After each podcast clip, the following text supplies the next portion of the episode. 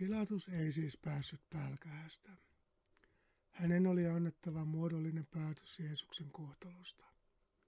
Jeesuksen tuominen takaisin edelleen sidottuna, mutta puettuna kuninkaalliseen viittaan, oli kuitenkin selkeä viesti Herodiksen yhtymisestä papiston syytteisiin. Hoida sinä tämä Pelle kuningas sillä ainoalla tavalla, jolla todelliset, todellisen vallan uhmajat hoidetaan. Tämä rohkaisi Pilatusta. Ainakaan juutalaisten varttikuninkaasta ei tulisi olemaan mitään haittaa. Ratkaisi hän tämän ongelman sitten millä tavalla tahansa.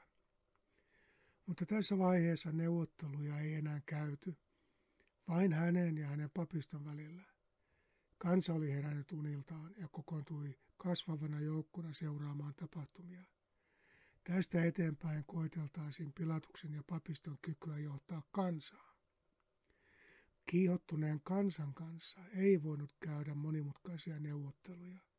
Heille kelpasi vain yksinkertaiset ratkaisut, joihin voitaisiin vastata kieltävästi tai myöntävästi. Papistolla oli kuitenkin ylivoimainen etu, koska kyseessä oli heidän kotijoukoistaan. Pilatuksella oli pitkä ja turhauttava kokemus niiden hallitsemisesta. Aina hän oli uskonut, että pitäisi vain löytää oikea juoni, se yksi kansaa vetoava naru, josta vetää. Koskaan hän ei kuitenkaan sitä löytänyt. Jeesus ei osallistunut siihen peliin lainkaan. Hän ei kertaakaan yrittänyt vedota massoihin tai manipuloida heidän mielipiteitään tai mielenliikkeitään. Siinä mielessä hän ei edes yrittänyt olla mikään kansanjohtaja. Puhuessaan joukoille hän melkein aina puhui yksilöille, yrittäen houkutella yksilön ulos joukosta harkitsemaan asioita yksilöllisesti. Nyt hänen edessään tiivistyi niin vahvasti manipuloitu joukkohenki, että siitä oli enää turhaa tavoitella yksilötietoisuutta. Pilatos uskoi taas kerran voivansa puheellaan rauhoittaa kansan ja löytää ratkaisu, joka tyydyttäisi kaikkia. Hän piti tämän oikeudenkäynnin pisimmän puheen. Markus. Pilatus kutsui koolle ylipapit, hallitusmiehet ja kansan ja sanoi heille, te toitte tämän miehen minun eteeni, väittäen häntä kansan villitsijäksi. Olen nyt teidän läsnä ollessanne kuulustellut häntä, mutta en ole havainnut hänen syyllistyneen mihinkään, mistä te häntä syytätte. Ei liioin Herodes, sillä hän lähetti miehen takaisin meidän luo eteemme. Ei hän ole tehnyt mitään, mistä seuraisi kuoleman tuomio. Minä päästän hänet vapaaksi, kunhan ensin olen antanut kurittaa häntä. Hänen täytyi näet aina juhlan aikana päästää heille joku vanki vapaaksi. Pilatuksen argumentissa oli kuitenkin yksi suuri heikkous. Hänen mielestään Jeesuksen syyllisyyttä ei voinut vahvistaa. Mutta Jeesuksen syyttömyyskin jäi vahvistamatta, koska Jeesus ei millään tavalla ollut auttanut häntä puolustuksen rakentamisessa. Jeesus oli syyllinen, kunnes toisin todistettaisiin eikä Jeesus tehnyt mitään todistaakseen syyttömyyttään. Pilatus luotti kuitenkin auktoriteettiinsa ja julisti tuomion, jonka olette rauhoittavan kansaan. Kuritustuomio oli nimittäin julkinen ja niin ankara, että sekin saattoi vahingossa päättyä piiska, piiskatun kuolemaan. Pilatus arveli, että viittavaille kuolemantuomio riittäisi papiston kiihottamalle kansalle. Hän ehkä itse antoi ensimmäiset iskut, jotta ei jäisi mitään epäselvyyttä siitä, että hän ei todellakaan ollut tämän miehen puolella. Ehkä hän salaa toivoi, että kerrankin voisi voittaa kansan suosion papiston arvovallan kustannuksella. Olihan kansa ottanut Jeesuksen riemullisesti vastaan tullessaan juhlan alussa kaupunkiin. Ehkä hänellä nytkin sittenkin olisi piilossa olevaa kansansuotiota, jota ruokkimalla voisi kerrankin nolata tuon uskonnollisen aateliston, jonka vaikutusvaltaa hän oli katkerasti kadehtinut. Sellaisen herkullisen hetken hän tulisi muistamaan lopun elämäänsä. hän oli niin väärässä. Markus, eikö Luukas? Silloin kaikki huusivat yhteen ääneen, kuolema sille miehelle. Kansa, kansa vaati valtiollisen mestauksen.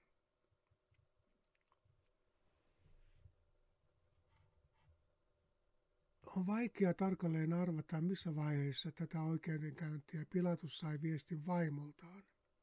Matteuksen mukaan Pilatuksen kokema ristiriita kävi entistäkin monimutkaisemmaksi ja vaikeammaksi, kun palvelija kuiskasi hänen korvansa vaimolta tulee viestin. Älä tee mitään sille pyhälle miehelle. Näen sitä viime yönä pahaa unta. Antiikin historioiden, historioitsijoiden mukaan hänen vaimonsa oli Claudia Procula, keisari Augustuksen lapsenlapsi. Samojen lähteiden mukaan keisari Tiberius oli lähettänyt Pilatuksen Juudeaan rangaistuksena siitä, että hän oli nainut itseään ylempiluokkaisen naisen. Claudia jäi Roomaan moneksi vuodeksi, koska vaimoja pidettiin provinsseissa turvallisuusriskeinä. Maaherrat saivat vierailla vaimonsa luona vain kerran vuodessa. Claudian läsnäolo oli Juudeassa ja jopa Pilatuksen kanssa levottomassa Jerusalemissa on tulkittu johtuvan hänen suuresta rakkaudestaan Pilatusta kohtaan. Evankeliumeissa ainoastaan Matteus antaa Claudialle minkäänlaista roolia. Yhden jakeen pituinen vinjetti kertoo vain palvelijoiden välittämän viestin Claudialta Pilatukselle. Enneuniin suhtauduttiin siihen aikaan vähintään yhtä vakavasti kuin nykyään. Kaikkien keisarien kohtaloihin liittyy enneunia. Siksi Claudian viesti on täytynyt tuntua hätkähdyttävältä. Ehkä hän oli nähnyt unensa sen jälkeen, kun Pilatus oli aamuvarhaan herätetty oikeutta käymään. Ehkä hän oli jo ennakolta tietoinen Jeesukseen liittyvästä huhuista ja miettinyt, mistä oikeastaan oli kysymys. Joka tapauksessa hän oli unensa kautta vakuuttunut siitä, että syytetty mies oli pyhä. Hänen koskeminen koituisi heille vahingoksi. Jumalat voisivat raivostua tai keisari Tiberius saattaisi suuttua. Vaikea sanoa, kumpi vaihtoehto tuntui pelottavammalta. Hän ei kuitenkaan voinut itse välittää viestiä miehelleen, koska naisen ei sopinut astua miesten hallinta-alueelle. Siksi hän lähetti palvelijansa kuiskaamaan viestin Pilatukselle kesken oikeudenkäynnin. Kuultuaan viestin Pilatuksen valtapeli monimutkaistui. Nyt hänen piti valita ollako vaimollensa ja mahdollisesti keisarille tai Jumalille mieliksi, vai seuraisiko hän niitä voimia, jotka hänen alaisensa keskuudessa velloivat. Kumpikin vaihtoehto tuntui yhtä vaaralliselta. Miettimisaikaa ei enää ollut. Ehkä hän nousi istuimeltaan tehdäkseen muutaman miettimiskerroksen. Senkin kansanjoukot olisivat nähneet heikkouden merkkinä – Rooman edustajan piti pysyä rauhallisena ja lausua tuomionsa istualleen. Jos hän nousisi seisomaan, kansan pitäisi vaieta, koska silloin oli jotain erityisen painoarvoista sanottavaa. Matteus ei kerro Pilatuksen reaktiosta mitään. Siitä voimme päätellä, että Claudian viesti ei loppujen lopuksi mennyt jakeluun. Kaikkein intiimeimmätkin halut ja pelot hävisivät pikataistelun vaikutusvallasta Pilatuksen mieleen. Kaikkein läheisimmän ihmisen pelot tai halut eivät vetäneet vertoja suuren kansanjoukon yhtenäiselle, yhtenäistyneellä intohimolle, jonka vietäväksi Pilatus vähitellen antautui. Evankelistat paljastavat erehtymättömällä tarkkuudella sen mekanismin ja dynamiikan, jonka pohjalta uuria on aina valittu ja valitaan yhä edelleen. Markus. Juulan aikana maaherra aina päästi vapaaksi yhden vangin, sen, jota kansa pyysi. Roomalaiset olivat perineet kreikkalaisilta tavan armahtaa rikollisia suurten uskonnollisten juhlien aikana. Pilatus oli nähtävästi tehnyt siitä oman sovellutuksensa Juudeaan. Hän käytti vuoden suurinta juhlaa hyväkseen, ottaakseen lukemaa kansan poliittisesta kompassista vapauttamalla juhlan kunniaksi yhden rikollisen, jota nykyään kutsuisimme poliittiseksi vangiksi.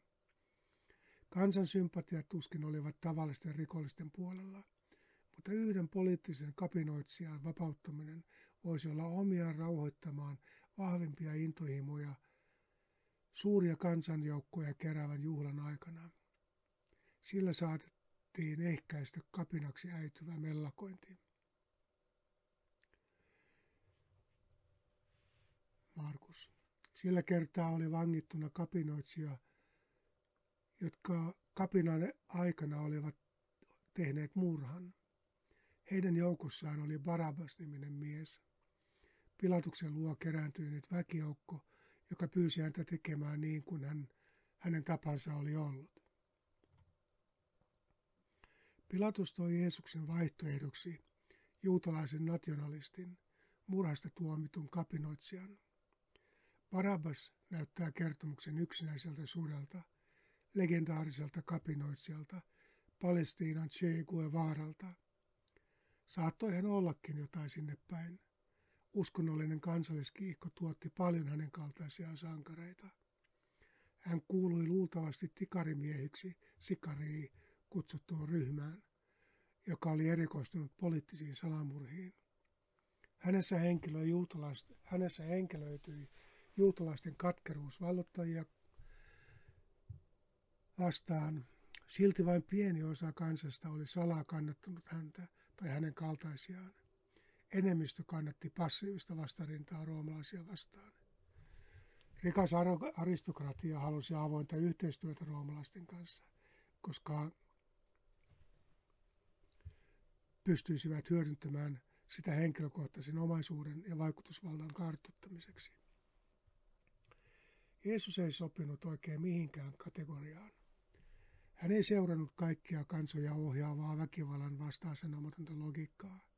Jokin hänessä haastoi kaikki vallat ja voimat paljastamaan todellisen luonteensa. Siksi hän sopi kaikkia ryhmiä hetkeksi yhdistäväksi syntipukiksi. Mielenkiintoisena yksityiskohtana mainittakoon, että arameankielinen nimi Barabbas tarkoittaa isän poika – Jotkut vanhat käsikirjoitukset kertovat hänen etunimensä olleen Jeesus, joka oli siihen aikaan aika tavallinen nimi. Oli nimi jälkeenpäin keksitty tai ei, se on teologinen ironia on selvä. Kansan valittavana oli siis kaksi bar abbaa, kahden vaihtoehtoisen perinnön kantajaa. Barabbaalla, väkivallan pyhittäjällä, oli etniset, kansalliset ja luultavasti myös uskonnolliset arvot. Hänen pyhäkutsumuksensa oli kostaa rakkaillensa aiheutettu kärsimys, välittämättä siitä, että tulisi sen kautta vihollistensa kaltaiseksi ja joutuisi lopuksi heidän uhrikseen. Hän oli kaikkien kansojen ja etnisten ryhmien sankarihahmon arkkityyppi. Hän oli kaikkien niiden isien poika, jonka salattu innoituksen lähde, esikuva ja malli on vihollisen väkivaltaisuudessa. Vaikka hän itse jo voisi joutua sen uuriksi, hän tulisi esimerkillään siirtämään pyhitetyn väkivallan perinnettä seuraajilleen ja jälkeläisilleen. Jeesus tunnustautui vain tavallisen isänsä pojaksi. Hänelle se merkitsi irtisanoutumista kaikesta uskonnollisesta väkivaltaisuudesta. Mikään lojallisuusvelvoite ei oikeuttaisi häntä turvautumaan väkivaltaan. On sääli, että jotkut tulkitsevat Jeesuksen viittaukset taivaallisen isään vain väkivaltaisen patriarkaalisuuden tukemisena. Todellisuudessa se merkitsee aivan muuta. Tunnustautumalla taivaallisen isän lapseksi, Jeesus nimenomaan sanoutui irti kaikkien maallisten isiä vaatimasta väkivaltaisesta perinnöstä. Puhumalla Jumalasta, Abbana, hän sanoutui irti patriarkaalisuuden sortovallasta. Jeesuksen isä ei ollut millään tavalla alistavaa. Kaikki myöhempi kristikunnassa harjoitettu vetoaminen isälliseen auktoriteettiin on juuri sen vallan käyttämistä, jota Jeesus elämällään, opetuksellaan ja kuolemallaan asetti kyseenalaiseksi. Pilatuksen edessä ja kansan valittavana olivat siis kaksi hyvin erilaista isää ja heidän kaltaiset poikansa. Valheella pyhitetyn väkivallan isä on hallinnut ihmiskuntaa maan perustamisesta asti. Sen edustaja on tässä tilanteessa Barabbas. Taivallisen isän poika on tullut avaamaan ihmiskunnan silmät näkemään myytteihin piilotetun väkivaltaisuutensa. Tässä tilanteessa mitään kääntymystä ei kuitenkaan tapahtunut. Väkivallan pyörät jauhoivat vanhalla rutiinilla alleen Jeesuksen edustaman vaihtoehdon. Barabbas saattoi kuitenkin sanan konkreettisessa merkityksessä jälkeenpäin sanoa, että Jeesus kuoli hänen puolestaan. Jeesuksen kuolema todellakin pelasti Barabbaan.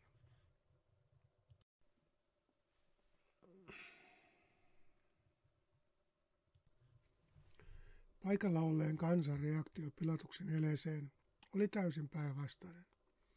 He osoittivat avoimesti halveksuntaansa Pilatuksen tapaan luistella vastuusta ottamalla sen uhmakkaasti itselleen.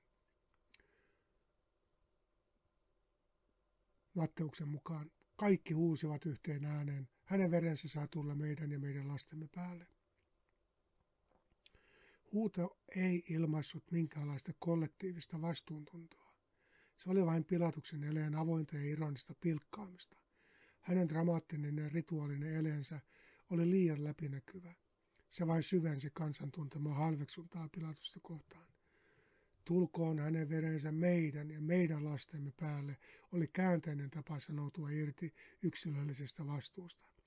Meidän ja lastemme vastuu ei loppujen lopuksi enää ole kenenkään vastuulla. Kansa pesi kätensä yhtä ylimielisesti kuin Pilatus. Kaikki yrittivät kilpaa sysätä vastuun toiselleen ja tulivat koko ajan enemmän toistensa kaltaisiksi. Moraalinen taju ja vastuu taantuvat suuressa joukossa miinuksen puolelle. Tämä kohta jätettiin Gibsonin filmissä kääntämättä, koska sen pelättiin lietsovan antisemitistisiä tunteita. Miksi ihmeessä? Tässä sankareista tyhjässä tragediassa oli vain yksi osapuoli, joka otti vastuun valinnoistaan. Hän oli antautumassa kaikkien muiden väkivallan uhriksi. Silloin Pilatus antoi heille myöten ja vapautti Barabaksen, mutta Jeesuksena ruoskitti ja luovutti ristiinnaulittavaksi. Hänen poikkeuksellisen hankala aamupäivänsä oli vihdoinkin ohi. Oli lounaan ja siestaan aika.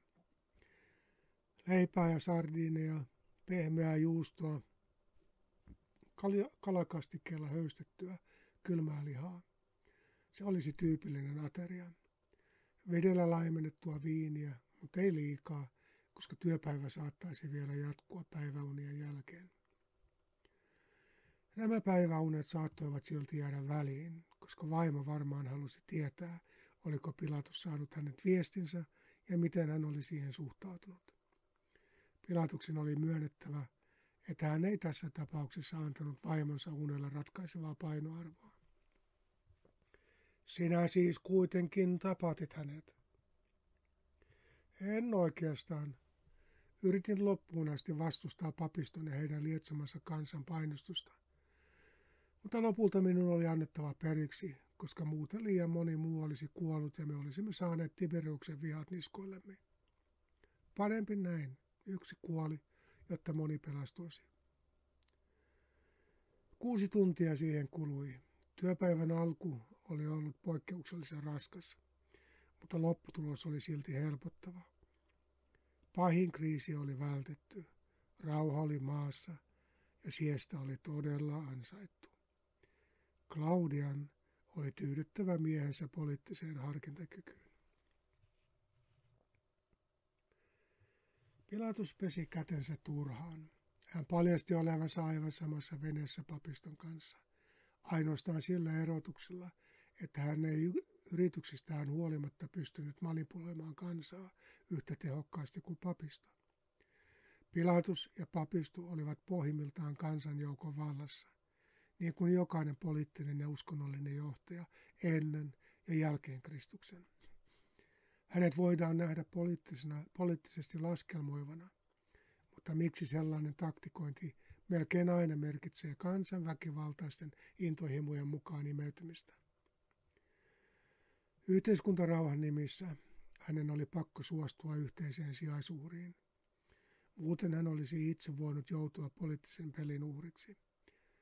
Uhratessaan Jeesuksen Pilatus osoittautui aivan tavalliseksi poliittiseksi opportunistiksi. Evankelistojen kertomus Parabbaan vapauttamisesta ja Jeesuksen tuomitsemisesta ei siis ole niin juutalaisvastainen kuin miltä se näyttää. Tekstit eivät paljasta mitään olennaista eroa hänen ja juutalaisten johtajien välillä. Molemmat turvautuvat samaan uhriutta vaativaan väkivaltaan, vaikka pyhittivät valintansa muodollisesti eri tavoin. Kaikki yritykset eritellä, mihin, keille tai kenelle kuuluu päävastuu Jeesuksen kuolemasta, ovat väkinäisiä yrityksiä olla katsomatta itseämme tekstin kautta peiliin. Yrityksemme tekstiä tulkitsemalla löytää sen sisältä joku yksittäinen suurimman vastuun kantaja, ovat samalla yrityksiä kiertää koko kertomuksen ydintä. Teksti tulkitsee ja lukee meitä. Jeesuksen aikaansaama kriisi teki hierarkiset ja etniset erot mitättömiksi. Kaikki alkoivat muistuttaa toisiaan, kun väkivaltaiset intohimot levisivät. Rutto tai tulva ei erota Herraa narrista, niin kuin ei väkivaltakaan, kun se villyyntyi joukkopsykoosiksi. Juutalaiset, pakanat, pilatus, papit, kirjanoppineet, lainopettajat, fariseukset, sateukset, Herodiksen kannattajat ja aina taustalla oleva kansajoukko ovat vailla mitään olennaista keskinäistä eroa osana kollektiivista väkivaltaa ja osana kollektiivista lynkkausporukkaa. Kenelläkään ei ole immuniteettia ruttoa vastaan. Kaikki jäävät tulvan alle. Tämän kriisin loppuhuipennuksessa ainoa tapa erottautua joukosta olisi uhrin puolustaminen, uhriksi outumisen hinnalla. Siihen ei edes Jeesuksen lähimmillä opetuslapsillaan ollut rohkeutta. Juutalaiset tai roomalaiset johtajat eivät edusta mitään sellaisia ominaisuuksia, jotka eivät vaikuttaisi missä tahansa tämän päivän valtakeskuksessa. Pääasiassa juutalaisista koostuva kansanjoukko ei olemukseltaan poikkea millään tavalla missä tahansa kriisipesäkkeessä toimivasta kansanjoukosta. Siitä saamme uutisten kautta uusia todisteita päivittäin. Sekä hallitsijat että raavas olivat syyllisiä aivan samoista syistä kuin tänäänkin. Me olemme edelleen samojen valtojen ja voimien vaikutuksen alla. Muodot ja rituaalit ovat muuttuneet, lynkkaustavat ja mestausmenetelmät eivät enää ole samoja. Sivistyneessä maailmassa saamme verbaalisin keinoin aikaan samanlaisia mestauksia. Se, että emme enää niin sujuvasti vuodata verta, on edistysaskel. Mutta modernia syntipukkia lähetetään edelleen kaupungin ulkopuolelle median teuraaksi tai kollektiivisen unohduksen erämaahan kuolemaan. Moderni yritys lukea evankeliumia tarkoituksella löytää yksilö tai kansaryhmä, jota voisimme pitää kaikkein eniten vastuullisena Jeesuksen kuolemaan, on vain ironinen todiste siitä, kuinka vajaasti olemme ottaneet vastaan koko kertomuksen antropologisesti paljastavan ilmoituksen. Jos vielä 2000 vuotta myöhemmin etsimme syntipukkia tälle tapahtumalle, teemme sitä vain siksi, että emme vieläkään suostu katsomaan itseämme pääsiäistapahtumien tarjoamasta peilistä. Gibsonin filmin herättämä kiistely siitä, syyllistääkö se juutalaisia, on kertomus evankelmin puolittaisesta piilovaikutuksesta kulttuuriimme. Kysymys tai syyte nousee evankeliumien kertomusten tuottamasta uuritietoisuudesta länsimaisessa kulttuurissa. Siinä määrin evankeliumi on mennyt perille. Samalla se kertoo, että me ole vieläkään antaneet evankeliumin valaista meitä henkilökohtaisesti. Emme vieläkään näe, mitä kertomus kertoo meistä. Olemme valmiit puolustamaan uhria. Olemme valmiit puolustamaan uhria, mutta sokeita sille, kuinka valmiita samalla olemme lynkkaamaan mahdollisen uhrin tekijän.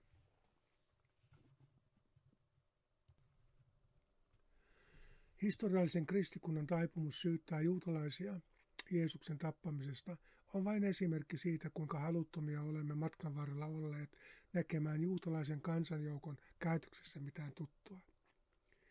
Kristikuntahan on seurannut heidän esimerkkiään kerta toisensa jälkeen. Tämän syytöksen surullinen ironia on siinä, että nimenomaan juutalaisten keskuudessa heräsi orastava taju koko tapahtuman syvämerkityksestä. Se ei ehkä olisi voinut tapahtua missään muussa kulttuurissa. Nimenomaan heitä oli kansakunnan väkivaltaisen historian alusta lähtien kärsivällisesti valmisteltu näkemään asioita uurin näkökulmasta. Kerta toisensa jälkeen Jeesus vetosi heidän historialliseen perintöönsä, jonka sisältä kuului aina vain vahvistuva uhrin ääni. Jeesuksen aikaisessa roomalaiskreikkalaisessa mytologisessa kulttuurissa uhri oli edelleen täysin mykkä. Vaikka kansa, joka yhtenäisenä nousi Jeesusta vastaan, oli juutalainen, niin olivat myös ne miehet ja naiset, jotka myöhemmin alkoivat ymmärtää tämän tapahtuman historiallisen ja hengellisen merkityksen koko ihmiskunnan kannalta. Jeesuksen vastustajien juutalaisuudelle ei saa antaa enemmän painoarvoa kuin Jeesuksen ensimmäisten seuraajien juutalaisuudelle.